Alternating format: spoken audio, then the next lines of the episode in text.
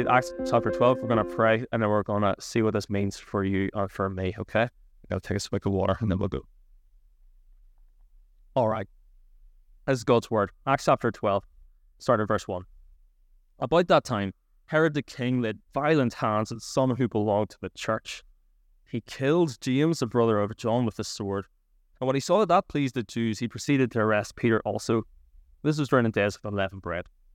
And when he had seized him, he put him in prison, delivering over to four squads of soldiers to guard him, intending after the Passover to bring him out to the people.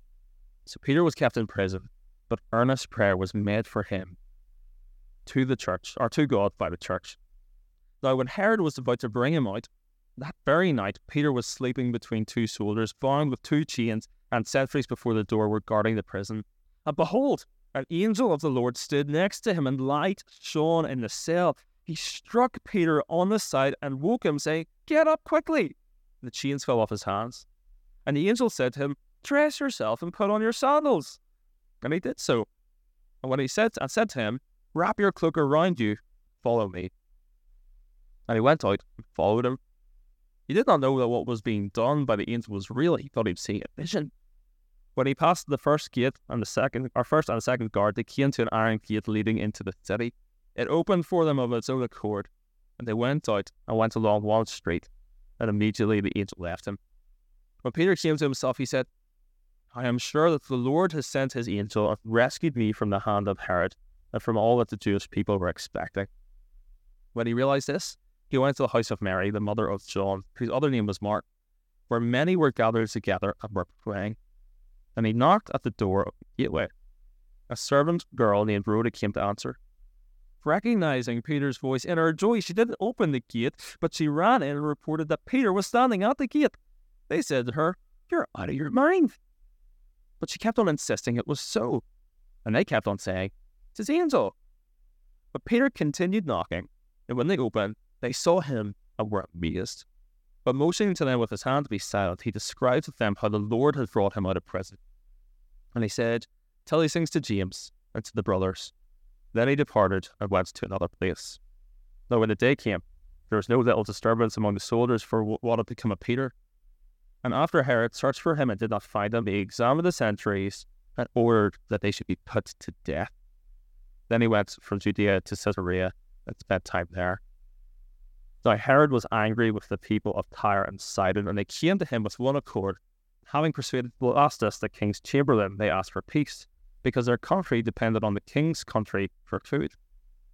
On the appointed day, Herod put on his royal robes, took a seat upon the throne, and delivered an oration to them. The people were shouting, The voice of a god and not of a man. Immediately, an angel of the Lord struck him down because he did not give God the glory, and was eaten by worms and breathed his last. But the word of God increased and multiplied and Barnabas and Saul returned from Jerusalem when they completed their service, bringing with them John, whose other name was Mark.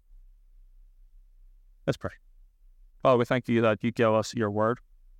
You give it to us in a whole range of formats. You give it to us in letters, in poems, in songs, and in stories. Father, if we look at the story tonight, which is true, would you convince us that you are God? Or would you help us change our hearts, help us live for you. In Jesus' name we pray. Amen. There's some music playing over there. Cut it out. You're on the wrong side of history. You ever hear that? Or maybe you ever seen that on the internet? You're on the wrong side of history.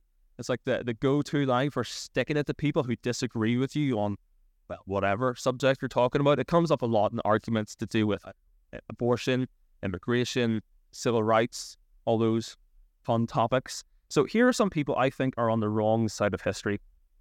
People who talk in the cinema. Agreed? Wrong side of history. Like, why are they there? I mean, you paid money to watch a movie and you're having a chat with someone. You can do that for free. You can talk to people for free. Why do you spend 70 quid to talk to someone in a cinema? Wrong side of history. People in restaurants who, when they're asked to see the dessert menu, they say, I'm good, thanks. What? I mean, you're good. You're too good for dessert, are you? I. Like, or worse, people who say, Yes, I'll see the menu and decide, Well, I'm not feeling dessert today. If you're not feeling dessert, if you're, why are you out for dinner if not for dessert, you maniac? Wrong side of history. Or maybe the most controversial one people who put pineapple on pizza are not on the wrong side of history, in my opinion. But people who say you can't put pe- pineapple on pizza, those people, they're on the wrong side of history. Don't police my pizza. Don't tell me what to do. And besides, pineapple makes everything better. Put pineapple on pizza, it's better. Pineapple in a burger, better. Pineapple on a barbecue, better. Put pineapple in a salad, and it turns from rabbit's food to something that's edible. Better. When pineapple shows up at your party, you're no longer having a party, you're having a fiesta. Why would you want to be on the wrong side of history? What side of history are you on tonight? That's my question for you. Acts chapter 12, which is one of my favorite chapters in the Bible, I think it shows us who is on the right side of history and how to be on the right side of history. It's a chapter of almost like three random, seemingly loosely connected parts. And tonight I want us to show how this all fits together and how Acts 12 shows us how to live and how it gives us confidence to live that way. A life that's on the right side of history. Hopefully, if you've been coming to see the last few weeks, last few months, uh, as you've been making your way through Acts, you'll have seen that Acts uh, records the unfolding, purposeful plan of God, that God rules over all. And, and his plan is the, the unstoppable advance of the good news of Jesus Christ, the gospel of God, that Jesus died for your sins and rose and defeated death, and that salvation is freely available for all who believe in him, and that this news goes forward and advances even in the face of death and suffering and persecution. And Acts 12 continues the story. And in it, we see the true power and true beauty and true life, the right side of history. It's not found in worldly position, possessions or positions. It's found in God. It's found in the God of the church. And it is the Lord, not earthly powers or people, that possesses the ability to bring forward freedom and judgment alike. The right side of history is determined by God. So we're going to divide the chapter up into three sort of parts that it comes, three episodes, as it were. And episode one is the first five verses, really short. Episode one Acts 12, verses 1 to 5. And I've called it this Herod's violence against the church of God. Acts 12, 1 is on the screen there. It says, About that time, that time being when Saul and Barnabas headed out on a missionary journey, about that time, Herod the king laid violent hands on some who belonged to this church. Now, when you read the Bible and you read the word Herod, it's like a clue. It means that this person is bad. It's like the body at a pantomime. Boo, Herod, you tramp, right? Herod, uh, what's he up to? Well, he's committing acts of violence against the church. He's murdering Christians, is what he's doing. Luke writes that Herod laid violent hands on the church, and this is exactly what Jesus told his disciples would happen in Luke 21, verse 12. He says, They'll lay hands on you and persecute you, delivering you up to synagogues and prisons, and you'll be brought before kings and governors for my name's sake. That's what's happening. And this is what Herod is doing. He's killed one key player, we see that. And verse 3 tells us when he sees that this move pleased powerful people, he thinks, right, some more. And he went ahead and arrested Peter. And the idea when he arrested Peter is that he's going to kill him. Herod's a king. He's someone who operates in that horrible world of politics. And he wants to make moves that make him seem as, as powerful as possible. He wants to be as popular as possible. That's what he's all about. Herod thinks that he's writing his role in history. And he thinks to do that, that he has to write these Christians, these, by the way, non-violent Christians who do nothing but proclaim a message of love and life, peace. He thinks he needs to write these Christians out of history, get out the rubber and erase them. But don't miss this. Herod's projection of power is contrasted in verse 5 to what the church does. They pray to God. Herod's making moves, trying to show himself to be the, the big dog, the new, number one, the ultimate ruler, and the church pray to God. Herod looks to himself. Church looks to God. Who's going to come out on the right side of history? This brings us to episode 2, Acts 12, verses 6 to 19. Prison break. Peter's prison break. Now, I want us to see as we look at this episode that what happens here is actually funny, right? It's funny, it's full of surprises and twists and turns. And even though we've read it, even though you might be familiar with this story, you might be familiar with the Bible, don't let your familiarity actually blind you to what's happening here. This is surprising. It's funny. Acts 12, verse 6 zooms in on Peter's condition in prison. He's sleeping while chained to two guards, which I can't imagine would be comfy. I like to roll in my sleep. Can you imagine you roll to one side with chain in your hand? There's big, burly soldier, all the gear looking at you, and you roll to the other side, and there's another one, his twin, looking at you as well. Now, there would have been four squads assigned to Peter. So, two, he's chained to two, and two people are looking on. So, 16 people whose one job it is, is to make sure that Peter, who's arrested, stays arrested.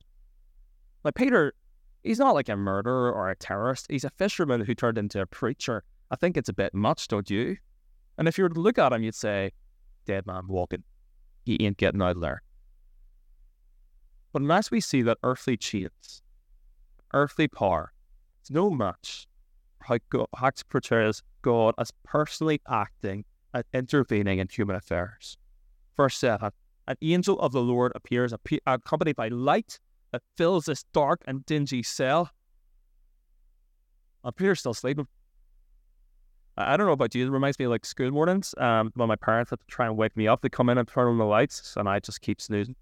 And what my dad used to do is he used to uh, just rip the duvet off of me. Absolutely, like it should be a war crime. It's the worst thing that could ever happen. Just oh, but Peter's sleeping. Even with all this light going on, he's sleeping. He's not waking up. He's enjoying his snooze, and he's enjoying his snooze, even though he thinks that he's going to be murdered the next day. Such as his trust and satisfaction in God. But the angel appears, all this light shining, Peter's still snoring. I think it must have been pretty anticlimactic for the angel, right? Go wake Peter up. Ah! And he's still sleeping. So we read here, I remember this word, the angel has to strike Peter. Has to hit him. That's what that word means. Hit hard. He strikes Peter. Get up! And Peter groggily gets up. And then the angel again has to tell him what to do. He says, Dress yourself and put on your sandals. Get dressed. Peter's woken up.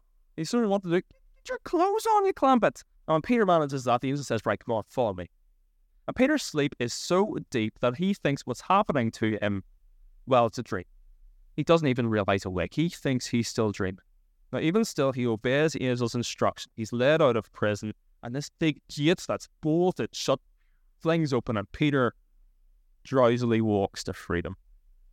It's only when he's on the street that he realizes, flip me, I'm awake.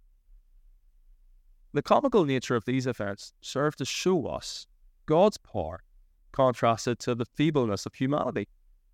All of Herod's chains, all of Herod's guards, could keep one fisherman in prison. Did Peter do anything to escape death? No, he barely woke up. He couldn't get his socks on without getting a scolding from an angel. God has broken chains, unlocked prison doors brought him to safety. And so Peter says, verse 11, Now I'm sure that the Lord has sent his angel and rescued me from the hand of Herod and from all that the Jewish people were expecting. God has rescued Peter. God has done this. The God who rules over all, who dictates history, who decides what is good and right and true, the Lord has rescued him. Herod's pretense of power and imprisoning Peter was just revealed to be a fraudulent force compared to the powerful working of God. Herod is outwitted while Peter, a mere passenger, benefits from God's power. I think the story even get, gets even better. Verse 12 Peter realizes where he is, he realizes what God has done. And so he goes to where he knows there will be Christians. He goes to where he knows the church is praying, and he knocks on the door. And we're told that this young slave girl called Rhoda, now, if you're a slave girl, that is the lowest of the low at the time. Women were seen as less important as men, which is obviously wrong, and slaves were seen as less important than free people, which is obviously wrong, uh, and and children were seen as less than adults, which is obviously wrong. And this is a slave girl, a young one, so she's the lowest of the low. She goes to the door. And we're told she recognizes Peter's voice. And does she let him in? Does she what? No, she rushes to tell the rest of the believer, Peter's here. Now, these people are faithfully praying for Peter's release. They say to her, no, I don't think so. They just say, You're out of your mind. You're insane. They reckon she's hallucinating, seeing things, and they have a full blown argument whether Peter's at the door, and we read that Peter's at the door. He's still knocking. Their argument is Peter at the door. And he's knocking. he's ironic, he's finding it harder to get into the place where all the Christians are than he found it to get out of the prison where he's going to get killed. He's making enough noise to try and get their attention without waking up the neighbors. And eventually they come to the door and he's motions to be quiet with his hand. And he tells them all about what God has done.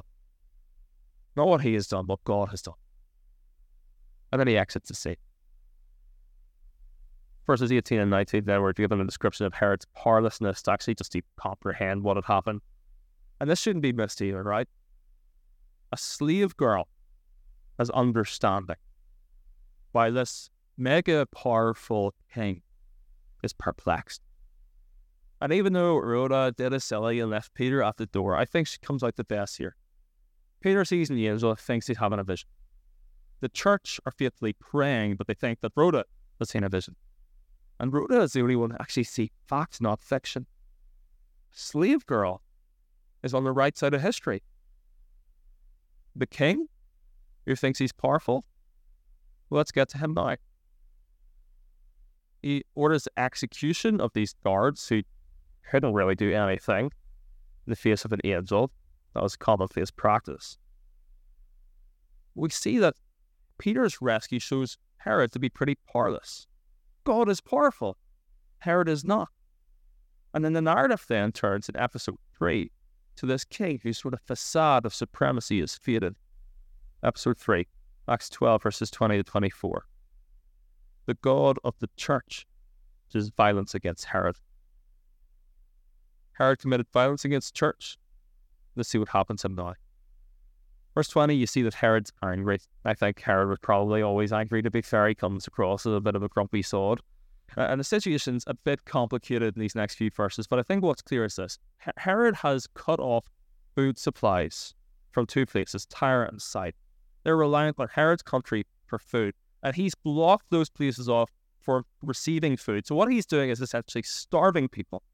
And eventually they come to him trying to work out the situation that Herod has caused and a resolution to the problem is arrived at. And the crowd laud Herod for his so called generosity. Oh, Herod, you're so great, even though he was the cause of the problem, not the solution. And look what Herod does. He puts on robes. He's trying to show how powerful he is. Only a king would wear robes. And he sits on a throne. He's putting himself up. Miss this. Herod is trying to make himself out to be like a god. And the crowd see that, and presumably because they don't want to go hungry again, they go along with it and they say, The voice of a god and not a man. Or Herod is lapping it up. But by being happy to be called a god, he mocks the one true God. The powerful, true God does not stand for that. Like Peter was in prison, we see that Herod is struck by the angel of the Lord. Whereas Peter was struck to go free and live, Herod is struck to death. He's eaten by worms, we're told that refers to this horrible disease that would have been immensely painful and results in Herod's death. See, by putting these stories together, Luke, who wrote Luke and Acts, he identifies the reason for Herod's death as being tied toward his attitude towards God and God's people. In trying to put himself in a divine position, Herod's exposed for a complete fraud. In trying to bring death, Herod is destroyed. In endeavoring to exalt himself, he's struck down. In trying to write his own place in history, he goes down in history as a helpless man who died a grisly death. And what about the church? Well, verse 24 the word of God increased and multiplied. Herod dies, the church grows and grows and goes and goes. Herod dies the church thrives. What difference does this make to us? Sitting here tonight, what difference does it make to you and me? I said at the start, nobody wants to be on the wrong side of history, right?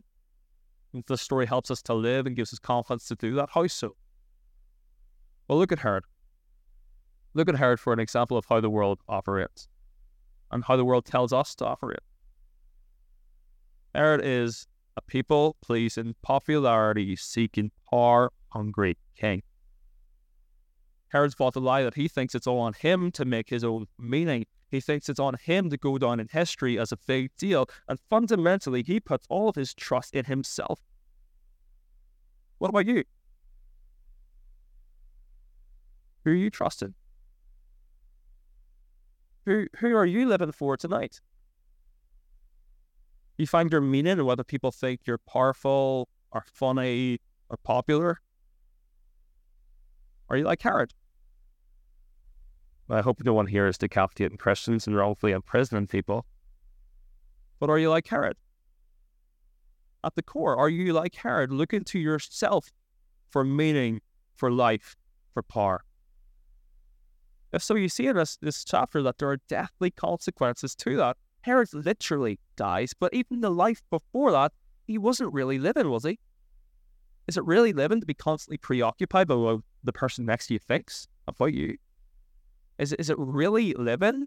to Have all that pressure on yourself to form your own identity? Is it really living? Have your meaning of life put on you? I think that's a pressure that we were never meant to put on ourselves. Herod, in, in, in trusting himself, imprisons other. He puts robes on himself in an attempt at exaltation and died. Messiah said Luke wrote Luke and Acts. And if you look at Luke Acts, the Gospel of Luke, you see someone else who was dressed in filth. Jesus. Jesus was dressed in robes as he was sentenced to death, as people weren't attempting to big him up, but humiliate him. And Jesus too was put up high. Herod on a throne, but Jesus on a cross. And Jesus' motive when he did that was not to make himself look good, imprison others. Though Jesus died to set people like us free. Jesus embraced death so that we could have life.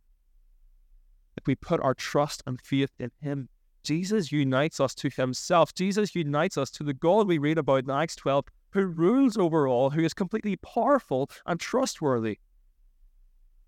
The God who gives us our identity. The God who can give you meaning and satisfaction and life. Are you trusting yourself? Are you looking to yourself? You can't give you what you need. Look to the Lord who breaks chains, who sets prisoners free, who gives dignity to slaves, who gives life to the full, even in the face of death. And if you're trusting in Jesus here tonight, I really hope and pray that you're trusting in Jesus because you need to be trusting in Jesus. Acts 12 tells us how to live in order to continue to be on the right side of history, and it tells us to live for the Lord. Look at Peter. He's free. He's got a great story to tell. What's he do? He just points to the Lord and the sea. Look at the church faced with persecution and suffering and death. They look to the Lord. What's the Lord do? He blesses or helps, and provides, and shows that He is worthy to be trusted. We're not to look to ourselves, especially if we belong to Jesus. We're not to look to ourselves to make ourselves look big or put others down to bring ourselves up. We belong to the Lord, who's to be trusted with our lives, who we can go to with our prayers, who, as we see here, who helps and hears, even in seemingly hopeless situations. He's a God who directs all of history. So get on his side. Did you ever feel hopeless? You ever feel small or unimportant? If you're like me, I'm sure you do. But Acts 12. Situations that are hopeless for humans aren't so for God. He answers prayer. In Acts 12, he, he answers prayer that even the people who were praying didn't expect to be answered. And people who seem insignificant, like our friend Rhoda, the young slave girl, well, we're given her name 2,000 years later as an example of faith to follow in contrast to the rulers of her day. Get this in your skulls. God loves to use what seems small and insignificant to do great and incredible things. Acts 12 shows us that egos, egos are no good to God. with slaves and prisoners. Now he can work with that.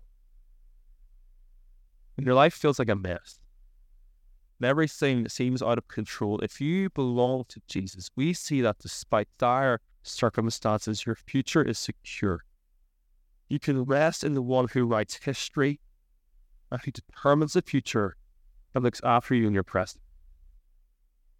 Acts 12 shows us a God who rules in all. He is the right side of history. Let's look to Him. Let's trust in Him. And let's live for Him. Let's pray. Father, we thank you that you're the one who directs all things for your glory, and if we trust in you for our good. Father, for the people in this room who do not yet know Jesus, who are burdened by that unbearable weight to find meaning in and of themselves. Father, break them free and bring them to Jesus. Father, for those who know and love you and often forget how good you are, would you remind us afresh that our identity is in you? Release us from the burden to make ourselves look good. We're united to the one who's perfect. Help us to live for him. In his name we pray. Amen.